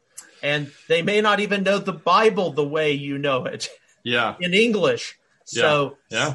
you know, stick with using you know God, God, and Lord, and you'll be fine. Yeah, and you'll be fine. Yeah, I think that is the least common denominator. It's not offensive, and it's also biblical. I think again, let's not be dogmatic about this point. Yeah, yeah. I I I remember. Um, you know, talking to you know some of these you know Messianic Jews who you know got saved in the Messianic Jewish revival in the 1970s in Philadelphia mm-hmm. with the Chernoffs, mm-hmm. and you know I just you know just it, it, we're trying to get to know each other, and it's, it's, it was fine, and you know just like well how much you know, did you really study the scriptures going up, you know, growing up? And it was like, well, you know, we went to Hebrew school and we wanted that to be over as quickly as possible so we could go do mm. stickball. I mean, mm, that mm. was the whole mentality. It wasn't, you know, mm. it's like we're just doing this to get bar mitzvah and then it's over. And then we're going to go back to life. Mm. Now, uh, do, do, the same things happen in the church? Yes. You know, you just go through the motions. It doesn't really mean anything to you. So, you know, you start referring to the supreme being with all these, you know, straight, you know, what what are perceived as being strange terms. Yeah. You you run the risk of pushing more Jewish people away from Messiah than getting them to consider him. Yeah, that's true, man. That's true. Um, again, if we align ourselves with the core mission of the Messianic Jewish movement, I think we'll do well. And sometimes these things can be stumbling blocks to that mission. All right. Well, if we really haven't gotten hot enough for you, um, okay. I mean, we are going straight to that uh, 35 mile flat disc called the sun. Uh, I think that's what they say. I'm just kidding. I'm just kidding. I'm just kidding. That uh, actually, we don't have to worry. This is just as an aside. We mm-hmm. on planet Earth don't really have to worry about our sun a yellow star until it becomes a red giant. Then mm-hmm. we're screwed. Yes, yes, you know, it's over then. then then we're screwed. But until then, you know, the sun is doing our our sun is doing okay. So we're going straight to uh, the surface of the sun with this one. Problem number four: divergent calendars. Yeah, so this is uh because this understandably because this is something that doesn't just concern uh, the dates for the appointed times. Mm-hmm. Uh, it also intersects with prophecy predictions. Oh, hmm, and it intersects with other issues regarding the Holy Scriptures that today's Messianic community, whether you're in Hebrew roots or Messianic Judaism, doesn't often handle very well, in, yeah. in my view. Yeah. Okay.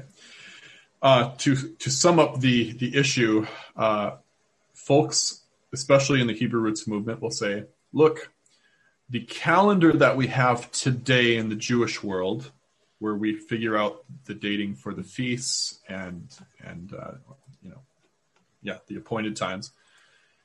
That calendar isn't the same as the thing that was going on in the Bible, including in the Gospels. They'll say, "Okay, look." Um, then we had, you know, sighting of the new moons in Israel, and you know, we would look at the the barley harvest and figure out when uh, the month, the the new year is going to begin. Whereas what we're using today, what we figure out is the time for Passover and all the feasts, as well as things like Hanukkah, is a mathematically calculated calendar created in the centuries after Yeshua. The the Hillel calendar, I think, is uh, the proper terminology. Where that calculated calendar is what's being used today by the Jewish world, and hence Messianic congregations as well. And so Hebrew roots folks will say, well, let's get back to what they used before, what was used in the Bible, what was used during the time of the Gospels. And that results in all kinds of various opinions. Um, you know, you mentioned Nehemiah Gordon. Nehemiah Gordon has his own dating and calendar. He figures, oh, okay, I'm going out to check for the ripeness of the barley, and that will determine the beginning of the month, and that will then determine when Passover and everything else falls. A lot of variety of opinions. Um, there was a time in my life I did feel that we should pursue this. I just thought, hey, isn't this biblical? Um, it is biblical. This is we're just going back to the Bible. What I came to believe, what I came to, I, I guess, change my opinion on this is what's more important than having the the precisely right date, which we probably don't even have, even with all the variety of opinions out there, we still don't have. What's more important than than being right about the dating is community. And again, this this is just a, a theme I'm harping on in all these questions. When you're in a community, then what matters isn't so much whether you're right, but how you're treating your brothers. And if we are breaking with the Jewish world and indeed all of the Messianic Jewish movement over the calendar, we break community with them. And I can't tell you how difficult it was uh, for me when I was celebrating a different calendar to. Uh, that was like a month different. It would be like, hey, we're celebrating, uh, you know, Sukkot this month. Oh, well, then I'm going to go with this other group over here that's celebrating it on the normal date. And then there was questions what when when is actually the dating? You can't just punch into Google, you know, when is the date of Passover for my calendar? You know, because there's only the Jewish calendar. Um, and so there would be confusion on dates, and it was just it was it was wreaking havoc. It was really difficult. And I remember for me, what it ended up being was I would just celebrate the feast more than once. It was like, oh, okay, I'm going to celebrate the feast now, and then uh, on on this calendar, and then on the Jewish calendar, I'll celebrate it again with this other community. Um, it wasn't sustainable, and it is a break in, in in real fellowship and community with the rest of the Jewish believers in the world, as well as the whole Jewish world.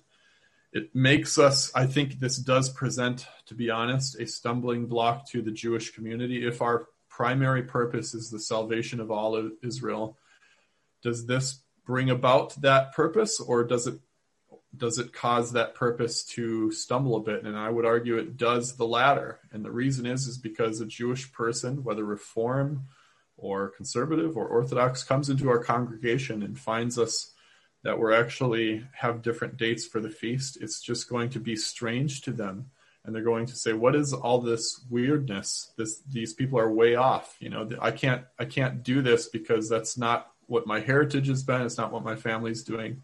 It presents a stumbling block to the salvation of Jewish people.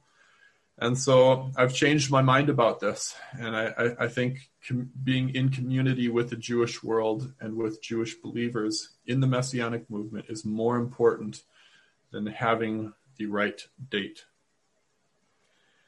Well, you make some very, very important points. My experience with the whole divergent calendars has been a little different. Uh, I know that you know coming, you know, entering in uh, through the Messianic Jewish door, uh, it just you know, in from Messianic Judaism perspective, you know, mm-hmm. the most amount of Jewish non-believers who are going to show up at congregational activities are going to show up during the high holidays of Rosh yep. Hashanah and Yom Kippur, or they're going to show up during pa- the Passover, Passover. season. Mm-hmm. So yep. if you are following a different calendar than the mainstream Jewish community, you mm-hmm. are going to lessen the likelihood of Jewish people being presented with the good news of Yeshua. Yeah. So yeah. logically to me it was like well yeah of course the messianic jewish movement's going to follow the mainstream jewish calendar for mm-hmm. the dates of the appointed times because you know you need to know when the Jewish community is commemorating Rosh Hashanah or Yom Kippur. The local synagogue says you need to pay for your seats. Messianic congregations have free seats. So mm-hmm. guess what? Maybe Jewish non-believers will show up and okay, so they got to hear about this Yeshua thing, but mm-hmm. you know, what is going to best facilitate the mission of declaring the good news to Jewish non-believers. So I've yep. never that's never been something that I I was opposed to. But of course, as you interact with people more on this independent Hebrew root side, you quickly see that there is a divergent ideology on the part of many, but not all, regarding when the appointed times are to be observed. Uh, some have a huge problem with the pre calculated Hillel 2 calendar right. from the Middle Ages. They think, well, you know, why did they do that? Don't you know you have to see the, the new moon and blah, blah, blah, blah, blah.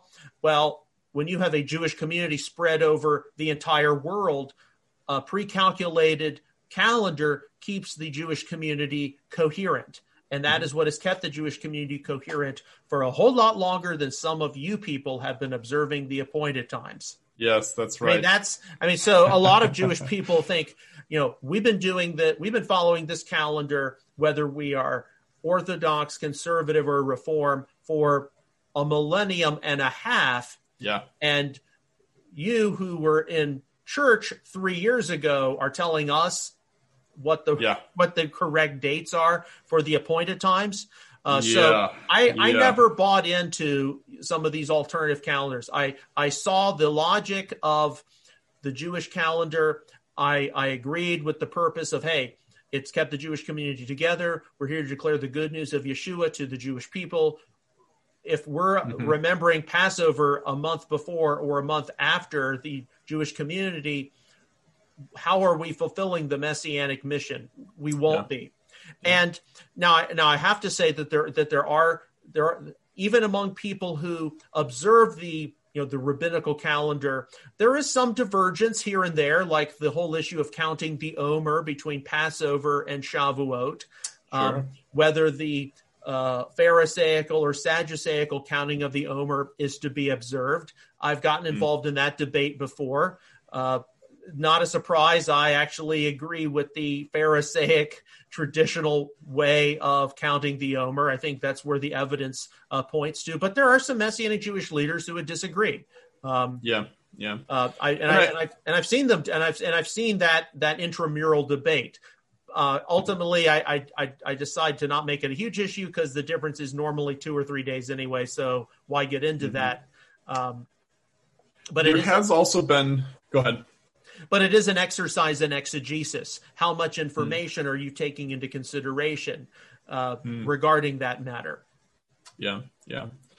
I think those reasons alone are sufficient. To be honest, I do have a, a question uh, and and a, comment here, and the question is for you specifically, John. I, I, wanted your opinion on this with regards to Romans three and the calendar. Uh, but first, I wanted to also note that in Judaism, uh, in Israel, there has been some discussion about uh, should we stick with the calendar we have now. Now that we're back in the land, you know, we could return to how things were. We're, you know, we're we're looking at um, things in in the harvest to determine when the year begins. And I know there have even been some attempts. There's what's called the nascent Sanhedrin in Israel, where there's been attempts uh, to get various uh, Orthodox Jewish groups together to rule on things as kind of the Sanhedrin, the ruling body of judges. And this group has discussed the possibility of, of, of changing the calendar back to how it was before the calculated Hillel 2 calendar.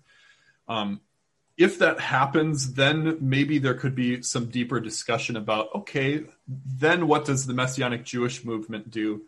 Um, but I think until that happens, it's just out of order. It's it's not our place to to uh, to change the calendar. It, right, and I don't I don't see that if that if, if something like that were to happen, I don't mm-hmm. see it as being isolated to just a small group of Orthodox in Israel. Yeah, I yeah. see you know the Israeli government getting involved. I mm-hmm. see uh, the conservative and reform community, certainly here in North America, getting involved. Yes. It's something that you would need to see across the spectrum. That's right. That's right. So that that would be a long time in in the future if it ever does happen. My then my question here, John. This is a question for you, um, and whether it pertains at all to the calendar. In Romans three, uh, the opening verses of Romans three, Paul says, "What is advantage is there in being a Jew? What is the benefit of circumcision? Much in every way.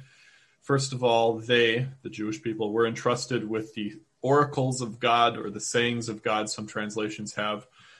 I, I do wonder, and, and that's my question to you, John, is does that speak at all to the Jewish people and setting the calendar? Because that does obviously setting the calendar has implications for the feasts and the commandments. So do you think I, that has an implication on the calendar? I, I think it has to do with the overall protocol of how things are done. Mm. And it's a protocol that cannot be easily dismissed. Okay. Mm. So.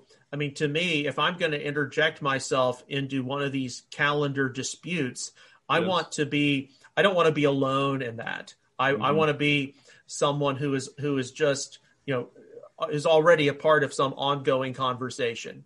And, you know, right now, you know, to, to be honest, I really don't think the real issue regarding the calendar is all these people are trying to calculate okay this is when we do passover this is when we do yom kippur you know I'll, because when when i encountered all of these alternative calendars back at the in the late 1990s and early 2000s it wasn't about really what date we're supposed to remember you know shavuot or whatever no, mm. the real issue, the real main issue was we are trying to calculate the return of Yeshua the Messiah. That's what mm. all of these calendars were about. You know, and hey, you can go back to some of the original work of Michael Rood in the late 1990s. It was all about trying to hmm. calculate mm. the return mm. of Yeshua. I see. And, You're right. You're right. And it was based on the very popular 6,000 year doctrine that, mm-hmm. you know, we've got 6,000 years on planet Earth, and then when the 6,000th year is up, the Messiah is going to return. And mm-hmm. around the around the calendar year 2000 you, you, you had all these people oh you know we're going to hit it and and well you know maybe i forgot to carry the one in my calculations and then mm-hmm. you just mm-hmm. saw recalculations of recalculations of recalculations yes and you know, one of the things that, you know, even people in the Messianic Jewish community are unwilling to evaluate or reevaluate is is that popular 6000 year doctrine even biblically valid uh, and of yeah. course the, of course the reason that a lot of people are afraid of that is because then it opens up questions regarding genesis 1 to 11 that we've mm-hmm. just been putting aside for another day mm-hmm, um, mm-hmm. you know recently on uh, Messianic Insider over the weekend, I had the opportunity to interview my brother in law and sister.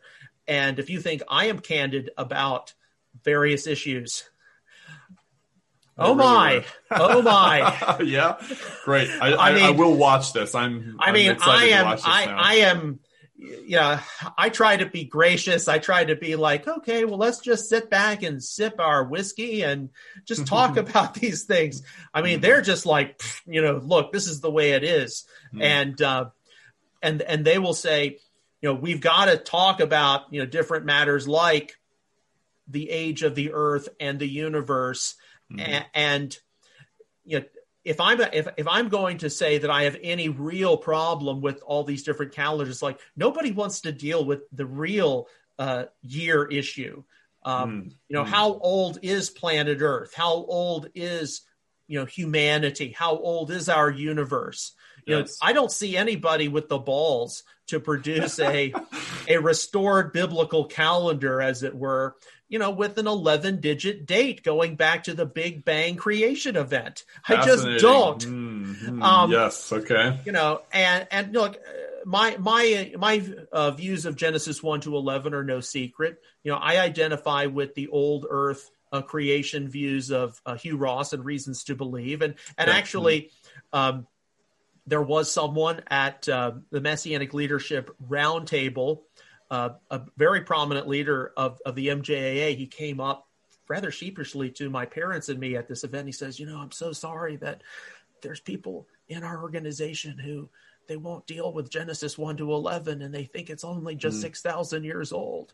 Um, mm-hmm. So uh, that's actually a Jewish discussion that many people are unaware of in the Messianic community. Uh, mm-hmm. There are plenty of Jewish people who, when following the mainstream rabbinical calendar for the dates of the appointed times, you know mm-hmm. this this this thing about what is it 5781 uh, Uh, they know that's just an honorary number. I was going to challenge you about this because we're talking about you know following the Jewish world with regards to the calendar, but Right. oftentimes they'll say the calendar. Oh, and it's the year five thousand seven hundred. right but blah, that blah, is blah. but that is an issue that does get challenged in jewish theology um, Mm-hmm, uh, but if all you're looking at is ArtScroll uh, you're probably not as familiar with it I see. I um, see. Mm. but no you go to you know conservative and reform scholarship that's just an honorary number um, Mhm, mhm. the human race is obviously much older and and actually a better place to start is probably a resource like uh, introduction to the old testament by R. K. Harrison in talking about the genealogies of genesis 5 and genesis 11 whether those Mhm. numbers can actually be added up Oh, or whether they are um, are, are telescoped genealogies, Right. and also Yep. Yep. what numbers do you use? Do you use the Hebrew Masoretic text, the the Samaritan Pentateuch, or the Mm. Septuagint? Because they actually are different numbers there. Ah, so interesting. they Mm. may not. Uh, those are those numbers even there for us to calculate the age of humanity and the age of the earth. Yeah, um, yeah, interesting. So, but but you know, you know, that's actually to me the real big issue regarding the calendar, and it's it's a subject matter that many people in today's messianic community have pushed off to the side too long, uh, because that probably affects Jewish outreach and evangelism more than any other of the things that we've discussed. Um, yes, because because young Earth creationism is a stumbling block for a lot of young people, especially. Um, But yeah, just scientific minded people. If you're engaged with the scientific world, young Earth creationism is out of the question.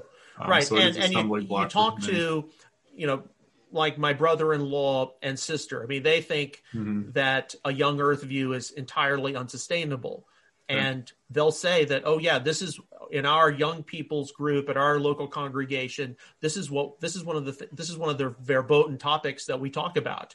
Mm, whereas the leadership stays away from anything regarding science and, and the Ah, bible. mhm. uh, but you talk when you encounter Jewish people out there in the marketplace, is their rejection of Yeshua going to be more likely based on Christian anti-Semitism from the Middle Ages, or, well, you know, I uh, I have an MBA and I'm in I'm involved in banking and number crunching, and um, you know, we're on this tiny little speck here Mhm. in this galaxy of how many quintillion stars in a universe of you know, a hundred billion galaxies. Mhm. You're telling me it's only six thousand years old? Right. Yeah, it's it, No. yeah. And and these are some of the cosmic questions I think that as we enter into the 2020s, the messianic community will be dealing with more and more. But actually, this is that that to me is the real controversy regarding the calendar that nobody wants to touch at all. Yeah, yeah. So there are some more calendar issues to be worked out in the future, undoubtedly. Uh, I hope it goes better than it has. Well, ladies and gentlemen, we've given you a whole lot to uh, think about. Uh, one of the reasons why these messages are pre recorded and not live streamed is so we see you get all upset at us and then, you know, d- dart off. uh, uh, but certainly, we are trying to be constructive with these discussions, constructive with these topics. Yep. Uh, again, there are Messianic Jewish leaders and, and people of influence. They want an inclusive Messianic movement. They want non Jewish believers who may identify as Hebrew roots on some level to be plugged into the Messianic Jewish mission. But for some of you, that may not be something you're too interested in. Uh, I, but for myself, it's something that I believe is very uh, profoundly important. Yes. Um,